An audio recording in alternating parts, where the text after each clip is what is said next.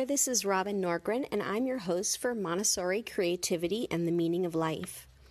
I'd like to start with a poem by Mary Oliver titled Why I Wake Early. Hello, sun in my face.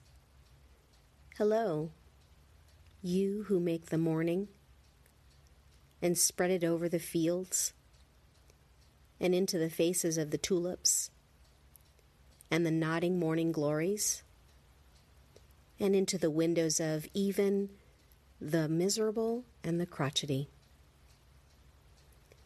Best preacher that ever was dear star that just happens to be where you are in the universe, to keep us from ever darkness, to ease us with warm touching, to hold us in the great hands of light.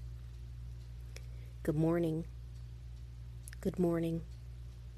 Good morning. Watch now how I start the day in happiness in kindness.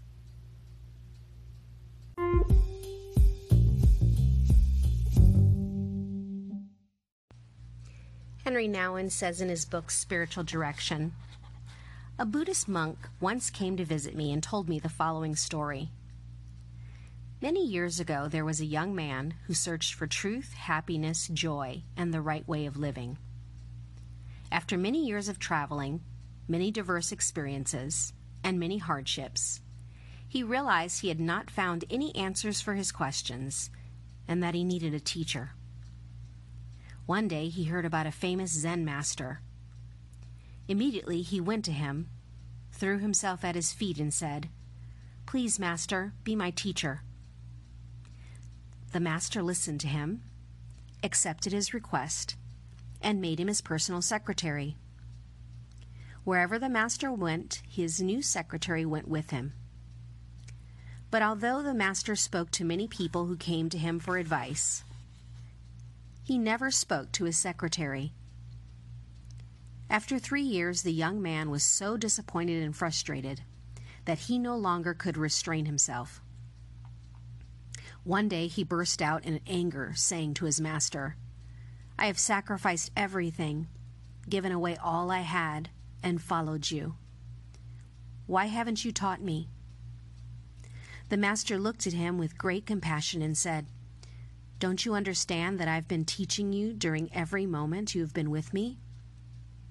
When you bring me a cup of tea, don't I drink it? When you bow to me, don't I bow to you? When you clean my desks, don't I say thank you very much? The young man could not grasp what his master was saying and became very confused. Then suddenly the master shouted at the top of his voice, When you see, you see it direct. At that moment, the young man received enlightenment. The distance between a Zen master in the Far East teaching an eager young student and a Christian spiritual director in the, re- in the West responding to a spiritual seeker might seem like a wide, wide bridge to cross. Still, this story powerfully points to the wisdom we need to live the questions of our lives, both alone and in community, as we seek our mission in the world. The young man in the Zen story has unspoken but urgent questions What is truth? How may I find joy and happiness? What is the right way to living? To his, we might add our own life questions What am I to do with my life? Whom shall I marry? Where shall I live? What gifts do I have to share? What do I do with my loneliness? Why am I so needy for affection, approval, or power? How can I overcome my fears, my shame, my addictions, and my sense of inadequacy or failure? Once, quite a few years ago, I had the opportunity of meeting Mother Teresa of Calcutta. I was struggling with many things at the time and decided to use the occasion to ask Mother Teresa's advice. As soon as we sat down, I started explaining all my problems and difficulties, trying to convince her of how complicated it all was. When, after ten minutes of elaborate explanation, I finally became quiet, Mother Teresa looked at me and quietly said, Well, when you spend one hour a day adoring your Lord and never do anything which you know is wrong, you will be fine. When she said this, I realized suddenly that she had punctured my big balloon of complex self complaints and pointed me far beyond myself to the place of real healing. Reflecting on this brief but decisive encounter, I realized I had raised a question from below and that she had given an answer from above. At first, her answer didn't seem to fit my question. But then I began to see that her answer came from God's place and not from the place of my complaints. Most of the time, we respond to questions from below with answers from below. The result is often more confusion. Mother Teresa's answer was like a flash of lightning in my darkness. Seeking spiritual direction for me means to ask the big questions, the fundamental questions, the universal ones, in the context of a supportive community. Out of asking the right questions and living the questions will come right answers, actions that present themselves in compelling ways. To live the questions and act rightly, guided by God's Spirit, requires both discipline and courage. Discipline to ask, seek, knock until the door opens. Matthew 7 7 8.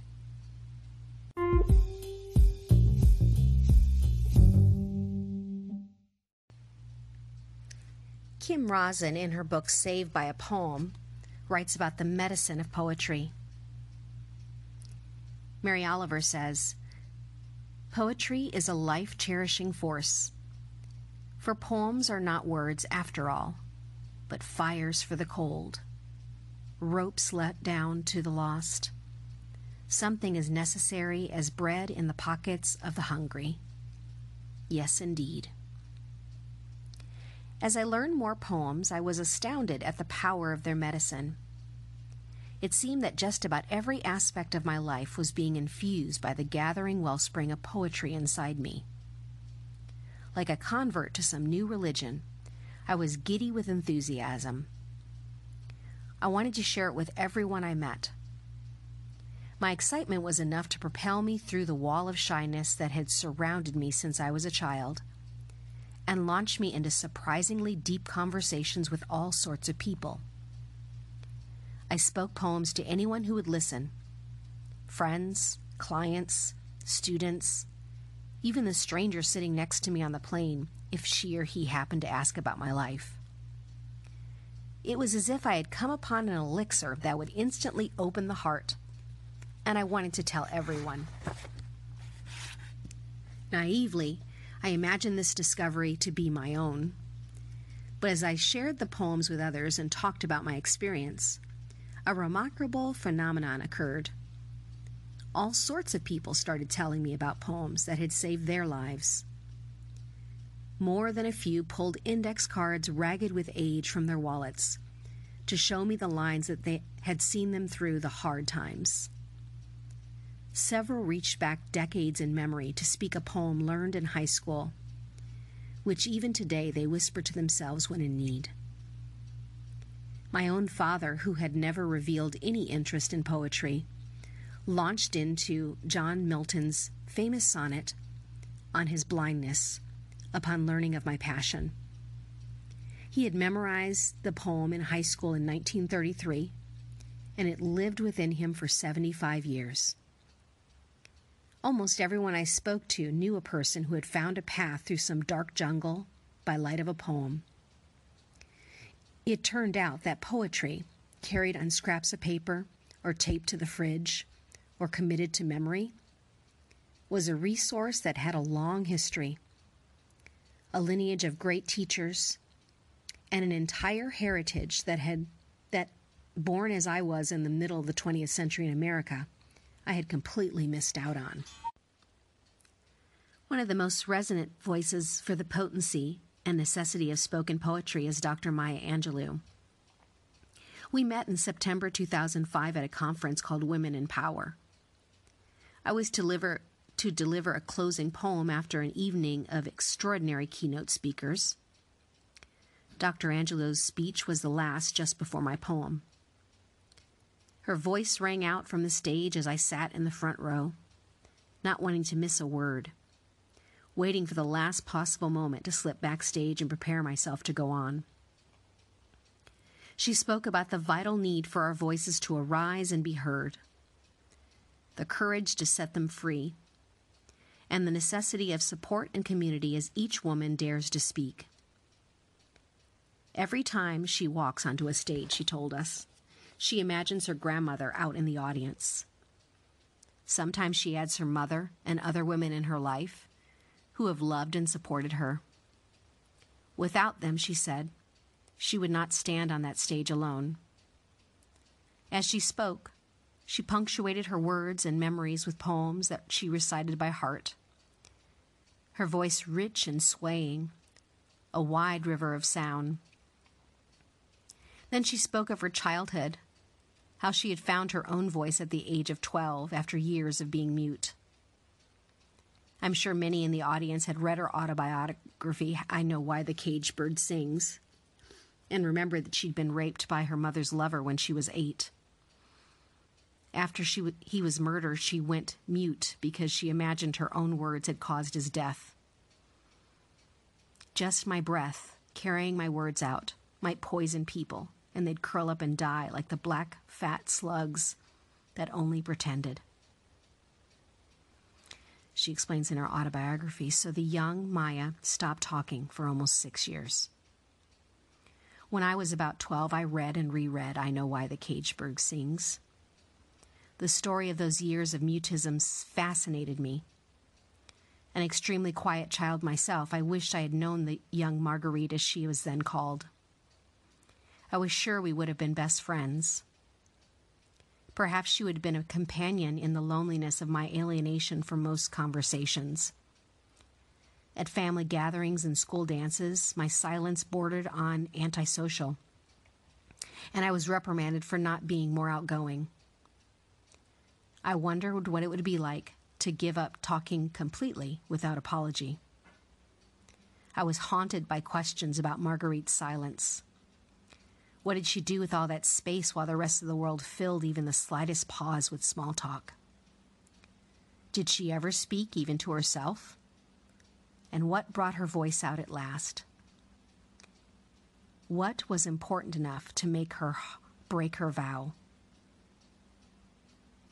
In three and a half decades, I hadn't forgotten these questions. As Dr. Maya Angelou's rich, buttered voice poured into the audience, they floated through my mind. What did I do in the silence? She plucked the question right out of my thoughts, as if we had indeed been best friends when I was 12. Poetry. I memorized poetry. I, remem- I memorized 60 Shakespearean sonnets, and some of the things I memorized, I'd never heard them spoken. So I memorized them according to the cadence that I had heard in my head. I loved Edgar Allan Poe, and I memorized everything I could find. And I loved Paul Laurence Dunbar, still do. It was like putting a CD on. If I wanted to, I'd just run through my memory and think, that's one I'd like to hear. As she walked the dirt roads of Stamps, Arkansas, speaking to no one, the poems would play through her mind like invisible friends.